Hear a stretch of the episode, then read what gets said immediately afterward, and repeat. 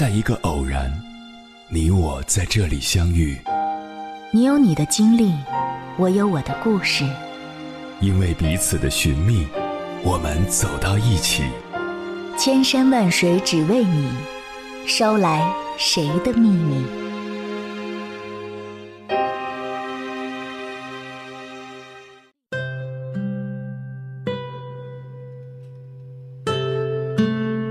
欢迎回来，各位夜行者，这里是正在直播的中国交通广播心灵夜话栏目《千山万水只为你》，深夜不孤单，我是迎波，我要以黑夜为翅膀，带你在电波中自在飞翔。前几天我推荐周围的朋友看综艺节目《我们相爱吧》，吃下这颗安利的人都觉得这节目不错，要么看完想恋爱。要么看完决心跟另一半好好相处，只有一个朋友倔强地说：“看不下去，没感觉，谁让我是爱无能呢？”这个自我诊断虽然下的有点轻易，却似乎蛮符合他的状态。单身三年，总觉得谈恋爱无用又麻烦，更可怕的是，他很难对别人动心了。说起来，爱无能的易感人群。可不仅仅是单身狗，即便是有伴侣的人，也会患上这种病。爱无能的人，并不一定要保持单身，也未必一定排斥恋爱关系。他们真正无能的地方，体现在拒绝跟他人深入的沟通和交流，只想停留在浅层的接触中。爱无能的人，跟亲人、朋友等任何可能建立。更深层连接的人之间都会出现无能的症状，只是婚恋关系对爱和深入的精神交流有更突出的需求，无能便表现得更为明显。虽然他们没有爱别人的能力，但爱无能的人跟人们常说的渣男渣女并不一样，他们是好人，好到不容易被你轻易发现他们的问题。甚至会被很多人当作完美恋人。他们会对你嘘寒问暖，早安、午安、晚安，吃啥穿啥，注意安全，晨昏定省，但很像例行公事。他们会关心你的工作生活，给你建议，给你支持，给你帮助，事无巨细，但总感觉像你的前辈或者领导。他们会满足你的虚荣心和少女心，绅士礼貌，不管 YSL 口红还是新款连衣裙都大方送你，但总感觉无论送什么，他都不走心。乍一琢磨，谁都会觉得这种关系能令人满足，但这种满足经不起推敲。夜深人静时，你总觉得哪里不对，总觉得缺了点什么。没错，你们的关系缺少深层接触的纽带，尽管肌肤相亲过，你们的灵魂却从未照见过彼此。你们好像从未谈起过对彼此的感受，每次你想表露心迹，他都会搪塞过去；或者你想深入的聊聊你们的关系，他也丝毫没有兴趣。总之。一旦触及深层情感的部分，他们都会想要逃跑。还记得电影《失恋三十三天》里的魏依然吗？她风流倜傥，事业有成，可是为什么偏偏娶了李可那种公主病的姑娘？魏依然的答案是：跟这样的姑娘谈恋爱省事儿，我知道他们要什么，我不用前后左右的去瞎琢磨。但如果跟黄小仙你谈恋爱，就会很麻烦。我得先花时间揣测你、观察你，然后再出手打动你。可是，这段时间里我能做的事儿太多了，意义也远比谈恋爱这件事儿大。魏依然就是典型的爱无能代表。他们可以给你物质和仪式，但是他们不愿意花心思、花时间去爱你、了解你。能聊柴米油盐酱醋茶的时候，他们绝不会想跟你分享真正的感受和想法。如果你或者你的另一半有以下这些表现，可能你们真的感染了爱无能，一不够坦诚，爱无能群体的安全感低，他们总是对你提出的问题有所闪躲，尤其是那些触及他们真实想法和感受的话题，他们会打断或者快速转换话题。二过于被动，爱无能的人很少会主动推进关系的发展。从你们确立恋爱关系到同居，到见家长，甚至到走进婚姻殿堂，他们都是在你的引导下才肯亦步亦趋。日常表现可能也是如此，他们会配合你的要求，但主动用心取悦你的时候并不多。三不谈过去，又回避未来，爱无能的人。会把享受当下作为生活理念，他们不愿意跟你提及自己的过去，尤其是那些负性的、跟伤痛有关的事件。即便你们已经是亲密的伴侣，他们也对此讳莫如深。至于未来，那也是他们不愿去规划的事，他们害怕承诺。不谈未来的爱无能患者是轻松的，如果你过多的追问。反而会引起他们的反感、焦虑，甚至想要结束关系。四对独立性的要求过高，虽然任何关系都需要有独立空间给自己透透气，但如果那个人总是刻意回避两个人相处的时间和机会，就有爱无能的嫌疑，因为他们真正回避的是跟你交心，跟你变得更加亲密。五，大多是浅层的话题交流。正因为爱无能的人没办法真正去爱一个人，所以他们无法把精神交流刺穿到更深的层次。相比而言，他们跟伴侣交流的话题，大多停留在“你好，我好，他也好”的阶段，不会涉及私密情感。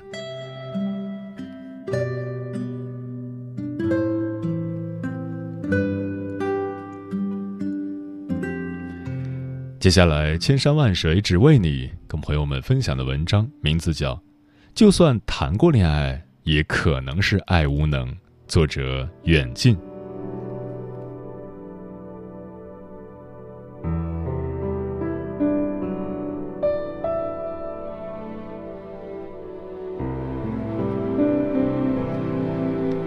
突发奇想，我在微博上搜关键词，查了一下某某是单身和某某是恋爱都有些什么。在话题里，我发现了这些：某某是单身有自杀式、自闭式、倔强式、隐形式、自卑式。我写过其中好几个。某某是恋爱有过山车式、洗衣机式、节日式、嘴炮式、放养式，我一个都没写过。看了一圈评论，发现出现频率最高的词语是“爱无能”。单身的人说自己爱无能，恋爱的人也说自己是爱无能。爱无能是情绪无能的一种，在心理学上，它的定义是一个人对于爱或者是其他需要深层沟通交流的亲密关系没有办法招架、不感兴趣或无所适从。重点表现是。一个人看起来人畜无害，但内心设防很重，能够与人建立关系，但如果对方想进一步发展，就会退避三舍。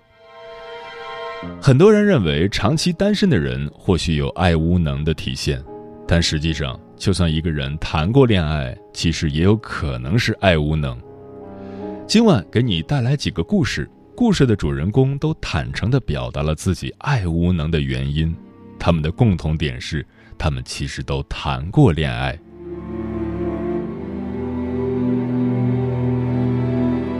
夕阳女，二十六岁，曾恋爱一年，空窗一年。她对自己的评价是：没办法全心全意相信对方。她说：“我童年记忆中最不美好的时刻，就是我爸妈的吵架。我爸很凶，每天皱着眉头。”在家也不常说话，经常因为学习骂我，我妈也不劝，就坐在旁边看。他们吵架，有时是因为一些鸡毛蒜皮的小事，有时是因为一些捕风捉影的传闻。吵得最凶的时候，我爸会推我妈，我妈会把手边所有的东西都砸到地上。我躲在卧室里，双手捂住耳朵，假装听不到。记得有一次，我妈说 有个女人给她单位打电话，让她离婚，说我爸已经和她在一起了。我妈举着菜刀要砍我爸，我爸吓得跑了出去。那天，我妈呆呆地坐在沙发上，对我说了一句我至今记忆犹新的话。我妈说：“将来你嫁人，千万不要嫁给像你爸这样的人，一定要找一个真心对你好的。”可能就是这些事情影响太深了，我的几段恋爱都是提心吊胆的，生怕自己受伤。总躲在一边观察，觉得安全了才敢表明心迹。后来我遇到了一个男生，他一开始对我很好，无微不至。我和他说过这些往事，他当时难过的掉眼泪，发誓要一辈子对我好。就在我觉得特别幸运找到了真爱的时候，那个男生劈腿了。我骂他，恨他，甚至想通过折磨自己留住他。但都无济于事。我从小就是一个不太相信别人的人，现在又遭此一劫，我开始从内心里反感异性，觉得一切甜蜜都是假的，所有的爱情里都藏着谎言。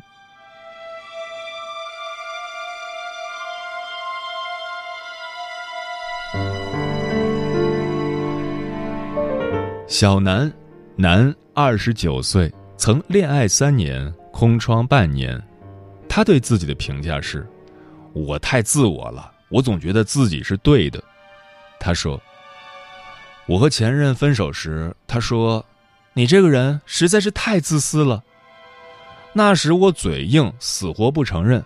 现在想来，我确实是自私，只不过我之前把它理解为自我和大男子主义。前任说。最受不了我的就是我常说，我认为，我觉得，我很喜欢管人，我愿意让对方去做一些我认为对的事情，还总觉得我在为他好。我也喜欢掌握节奏，掌握彼此恋爱的频率，约会的时间，要吃的东西，要看的电影，都要我说了算才可以。如果必须要听对方的，那他要拿出一个我也可以接受的方案。我也做过一些甜蜜的事情，比如买礼物送给他，但他总不高兴，我就生气。我说：“我都送你礼物了，这是我精心挑选的，你为什么不喜欢？”他说：“我之前说过我想要那个，你怎么还送我这个？”我说：“我觉得那个不好，这个更适合你。”他说：“为什么你总觉得你认为对的就是适合我的？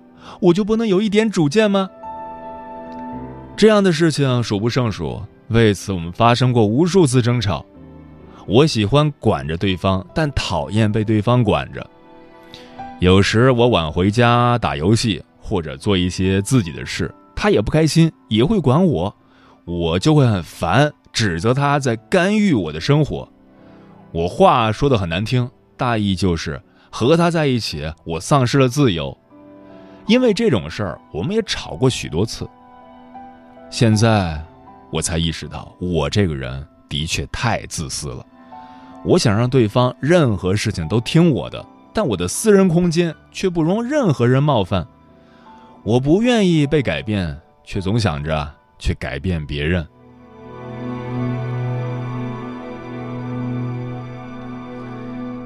小西，女，二十四岁，恋爱半年，空窗两年。她对自己的评价是。每次被表白，我只想逃跑。他说：“上一段恋爱是我主动提的分手，我对他说：‘我们分手吧，我不喜欢你了。’当时他特别不理解，非让我说出更具体的原因。我说：‘可能我更适合一个人待着，我不想和谁在一起。’然后我独自经历了漫长的分手治愈期。朋友们都说我是吃饱了撑的。”明明有体贴的男友，关系稳定，可我非要作死。但只有我知道，我在很多时候其实并不开心。不过，是我主动追的前任，那时特别喜欢他，想尽办法靠近他，用了各种小心思去追求。我也特别享受那种喜欢一个人的过程。然后我渐渐感觉到他对我也有了更多的好感和体贴，但不知怎的，在他开始回应我的那一刻，我的喜欢开关一下子就关上了。我下意识的想要逃跑，每次他对我多关心一次。我想逃避的念头就多一点。我也知道这样不好，所以在他说也喜欢我的时候，我就赶紧和他在一起。我以为只要在一起了，我这种怪念头就会消失。但在一起之后，我发现我的喜欢开关再没有开启过。有朋友对我说：“你其实不喜欢他，你只是喜欢那种你喜欢他的感觉。”想想可能有一定的道理，我有点痴迷那种偷偷喜欢的滋味，痴迷那种独自分享的快乐。对一个人好，喜欢一个人，我都可以做到，但如果对方开始对我有回应，甚至热烈程度大于了我的痴迷，那我就会泄气。前任也发现了我的冷淡，小心翼翼地反复问我怎么了，我不知该如何和他解释。最后，只能用一句“不喜欢”草草结束这段关系。后来我听说，他依然到处打听我到底是怎么了，我非常内疚，觉得对不起他。让我倍感压力和窒息的，不是我的喜欢，而是对方的喜欢。我真是个怪人。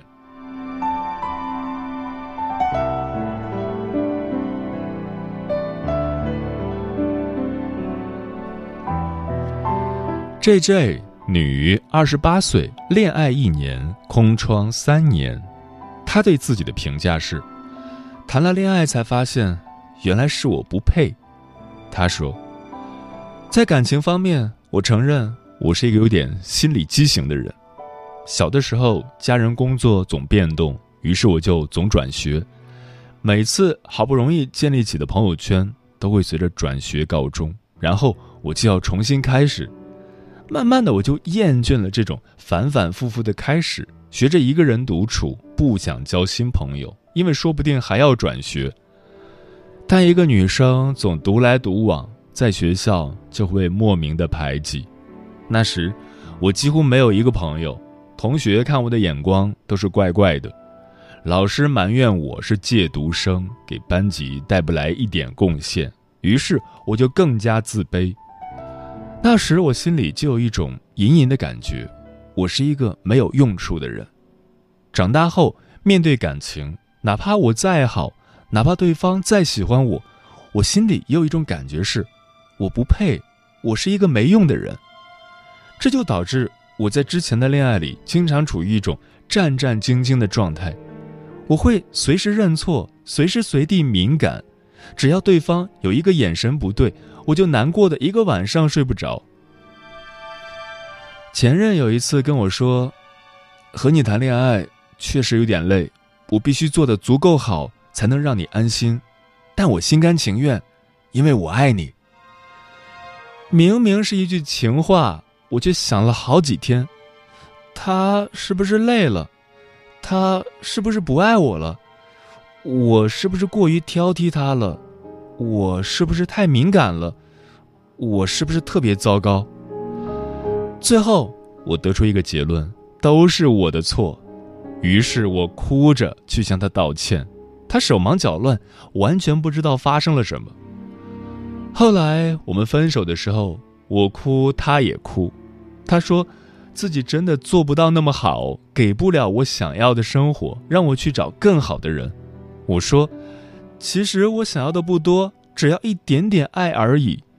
他摇摇头说：“你要的不止一点点。”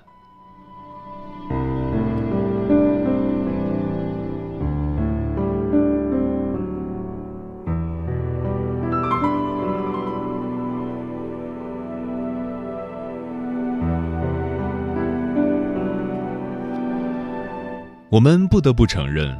有些爱无能的症状，单身时不自知，恋爱后才能暴露出来。在这几个故事里，我察觉到他们其实都有一个共同特性：故事里的主人公觉得自己爱无能，往往是他们心里太过在意爱，在意亲密关系，但又被一些其他往事或原因，让这种在意丧失了原本的意味。爱无能不仅是觉得自己不具备爱的能力，更多的时候是觉得自己不允许被爱。不相信自己值得被爱，因为这种潜意识会表现出许多不同的行为和逻辑，比如敏感、自我怀疑、逃避。有些人外表看起来自在随性，乐于谈论自己的感受和体会，但当和他们确定关系后，才发现他们其实并不能真正和你亲密交往，做出承诺。爱无能的人。一开始埋怨的都是别人的问题，到头来发现其实是自己的问题。心和眼、口和耳都没办法相信，总是怀疑别人，顺带怀疑自己。天上月是海底月，心上人不是眼前人。有句话说，和爱无能的人恋爱，就像是一面镜子，那些我们所吸引的人。往往都能映射出我们自己，而拿着镜子的人正是我们自己。当你觉得爱是一种奢侈馈赠时，当你觉得自己不值得、不应得到爱时，或当你单身成瘾，总因为爱影响自尊和人格时，其实就应该自查一下，你到底是对爱没有信心。还是对自己没有信心。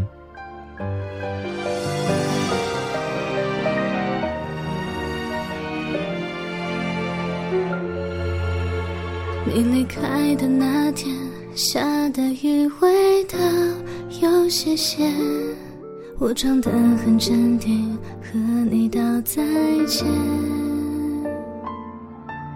想着以后的日子。都会是晴天，一定再也不会伤到手边。慢慢经历了形形色色的过往以后，我才明白曾经想法太轻浮。真心付出却难遇到对等的温。一双能安心牵起的手，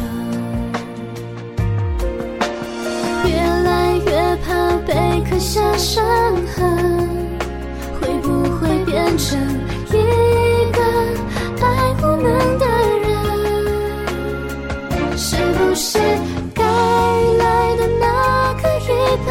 是要继续等？还是我已经丧失了去爱的本能？再也难是？曾经的单纯，你会不会也变成爱无能的人？再也难遇那年突然心跳加速的时分，情的味蕾难道没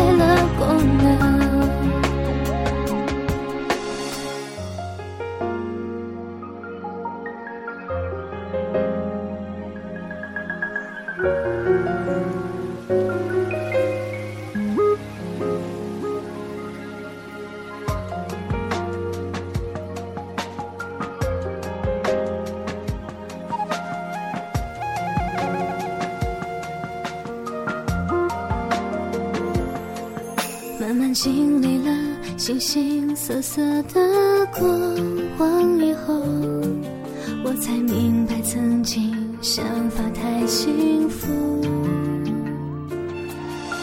真心付出却难遇到对等的温柔，难觅一双能安心牵起的手。越来越怕被刻下伤痕，变成一个爱无能的？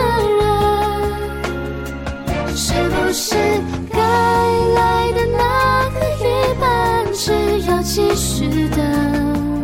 还是我已经丧失了去爱的本能？再也难是曾经的单纯，你会不会也变？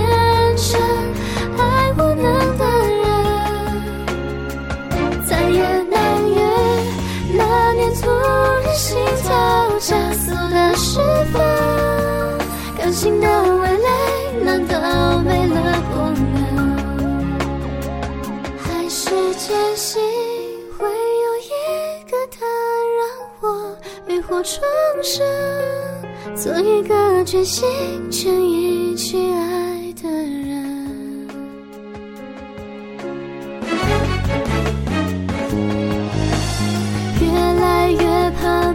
留下伤痕，会不会变成一个爱无能的人？是不是该来的那个一半，只要继续等？还是我已经丧失了去爱的